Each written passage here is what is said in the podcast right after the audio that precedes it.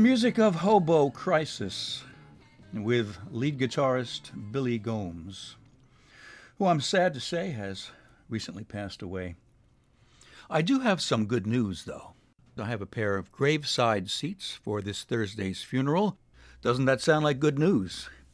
Scott! Scott!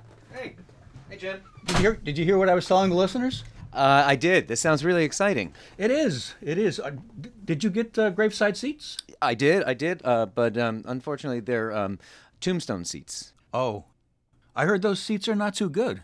Yeah, obstructed view section. Yeah. Mm. Well, the seats I'm giving away today, they have a good view. Now, how do you win these tickets? Well, just be the ninth person to leave a comment on my playlist page today. I'm Jim Price. Thank you for listening. It's now time for me to move on, but stay tuned for the very talented Emily Lag, who's filling in for Olivia today.